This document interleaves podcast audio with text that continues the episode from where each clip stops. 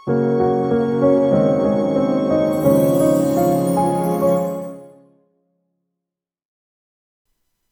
er der en ny episode af hverdagstanker. I går havde jeg en klient, som var rigtig god til at være nervøs.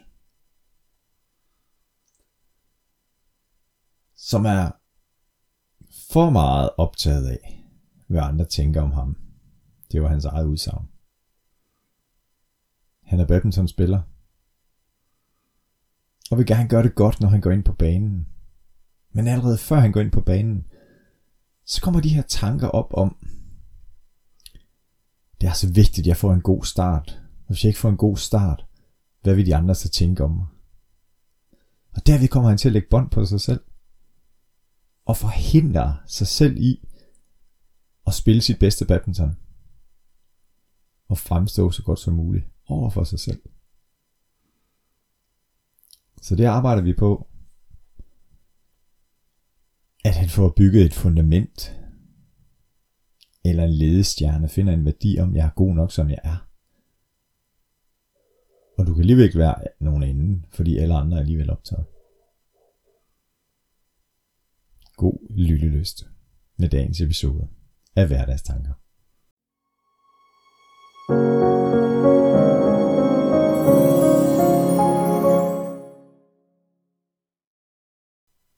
Vær dig selv alle andre er alligevel optaget.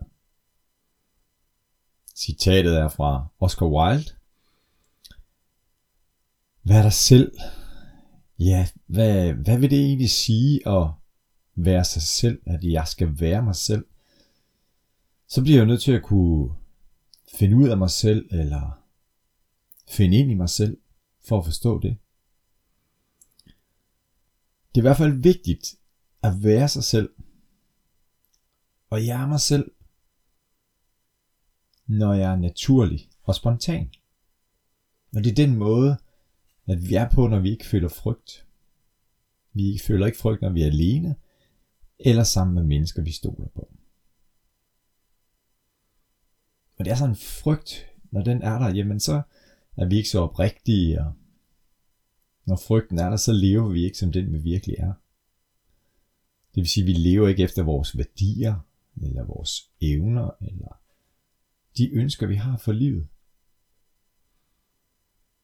Og der er mange ting, som kan påvirke og fjerne os fra os selv. Det kan være traditioner, eller et ønske om at behage andre mennesker, eller mangel på selvindsigt. Og netop selvindsigt eller selvreflektion gør dig til et bedre menneske. Det er i hvert fald min påstand. Erik Bensen, som er lektor i filosofi på Roskilde Universitet, han har beskæftiget sig med det her med det gode liv og definitionen på det gode liv, og overbevist om, at vejen til lykke går gennem selvreflektion. Han siger, at prøve at finde sig selv er noget af det bedste, man kan gøre. Kun hvis man reflekterer over, hvem man er, og hvorfor man har de værdier, man har, kan man skabe en sammenhæng mellem den måde jeg handler på, de valg jeg træffer, og de mål jeg sætter mig i livet. Og så fortsætter jeg ikke, at Benson altså, at mange mennesker reflekterer ikke over, hvorfor de er, som de er. Derfor bliver de ulykkelige. Jamen, hvordan kan jeg så praktisere selvreflektion? Eller få øget selvindsigt? Nu får du tre trin, tre ting du kan gøre, for at lære at kende dig selv bedre ud fra vores essens. Så nummer et, det er at prøve at svare på spørgsmålet, hvad er jeg god til? Hvad skiller mig ud fra mængden? Hvornår er det, at jeg er allerbedst? Fordi når du kender dine styrker eller dine talenter, jamen så kan du søge den her vej, som giver dig mulighed for at bruge dine styrker og dine talenter, som føler dig godt til, gør, at du føler dig godt tilpas, og du oplever succes. Det andet spørgsmål, det er, hvad er mine værdier? Hvad er det vigtigste for mig i livet? Hvad ønsker jeg i mit liv? Og når du har fundet dine værdier, så har du fundet din ledestjerne, altså det jeg sigter efter at blive, og den adfærd, som jeg gerne vil have, og den måde at træffe beslutninger på. Du kan også øh, definere dine værdier som dit fundament, som du hviler på, og er med til at gøre, at du kan foretage de valg, som du ønsker. Som kan gøre, at du når de ting i dit liv, som er vigtige for dig.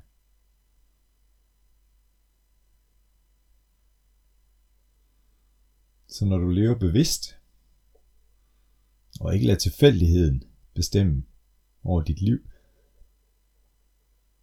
så vil du opleve, at du er med i harmoni med dig selv, og nogen kan bruge udtrykket, at jeg lever et fuldendt liv. Det tredje spørgsmål, det er at svare på, hvad der motiverer mig. Hvad er det, jeg nyder mest? En hjælp til at finde ud af, hvad det, er, hvad det handler om, så kan du kigge på din barndom. Så måske kan du finde noget, du gjorde, da du var barn, som du ikke har gjort i lang tid. Men som faktisk gjorde dig rigtig glad.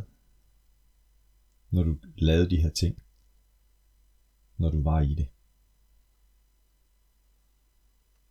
Så det er, så når vi kender os selv bedre, så får vi også værktøjerne til at blive mere sikre.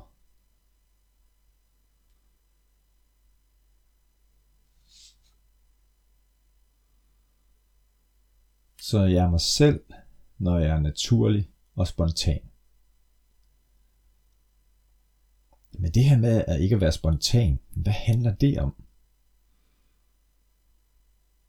Jamen, hvis vi siger, at spontaniteten har nogle fjender, det vil sige, at der er tre fjender. Den første fjendebillede er, at jeg ønsker at vise et forbedret billede af mig selv. Jeg vil gerne fremstå som den bedst mulige udgave af mig selv. Og hvis jeg hele tiden bekymrer mig om at behage andre, så er det ikke det, der kommer til at ske. Så kommer jeg til at vise den værste side af mig selv, og jeg bliver unaturlig, når jeg egentlig begår vold mod mig selv til at vise en bedre version end den, jeg egentlig er. Så det handler om selvaccept. Fordi selvaccept, det handler om selvaccept. Selvaccept, det er nøglen til forbedring. Og jeg er et fantastisk menneske. Og du er et fantastisk menneske. Og vi indeholder begge gode ting og dårlige ting. Og det der er spørgsmålet, det er, hvad der betyder mest for dig. Hvad betyder mest for mig? At se godt ud i andres øjne, eller være lykkelig. Prøv at tænke over det. Hvis jeg viser et godt udtryk eller et godt image, ja, hvad får jeg så? Altså andre får et godt indtryk af mig, men hvis jeg er utilfreds indeni, fordi jeg ikke viser mit sande jeg, er det så det, jeg skal stræbe efter? Vi burde aldrig tage en maske på for at behage andre. Vi burde passe på vores eget velvære. Skal sørge for, at jeg oplever livstilfredshed, hvis lykke er et for stort ord for mig.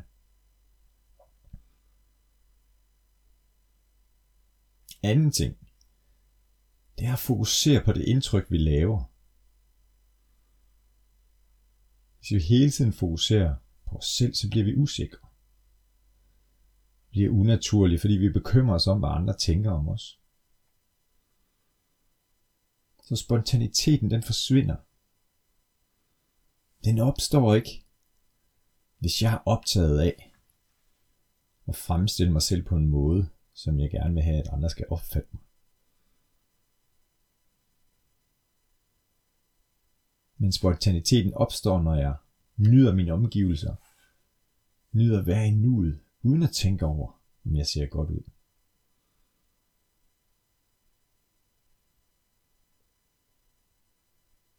tredje ting, som er spontanitetens fjende, hvis vi kan bruge den formulering, er nervøsitet. Det at være anspændt er også med til at ødelægge naturligheden. Og det kan opstå af mange forskellige grunde. Men oftest er det forårsaget af, at jeg er bekymret for, om jeg ser godt ud, eller bare ikke bliver afvist, og de andre vælger mig fra, hvis jeg gør sådan og sådan. Så det er vigtigt, at du accepterer dig selv, og ikke prøver på at behage andre. Ja, det er lettere sagt end gjort, jeg ved det. Jeg har selv taget rejsen. Husk at værdsætte det, som du har. Og det er der, du kan være dig selv.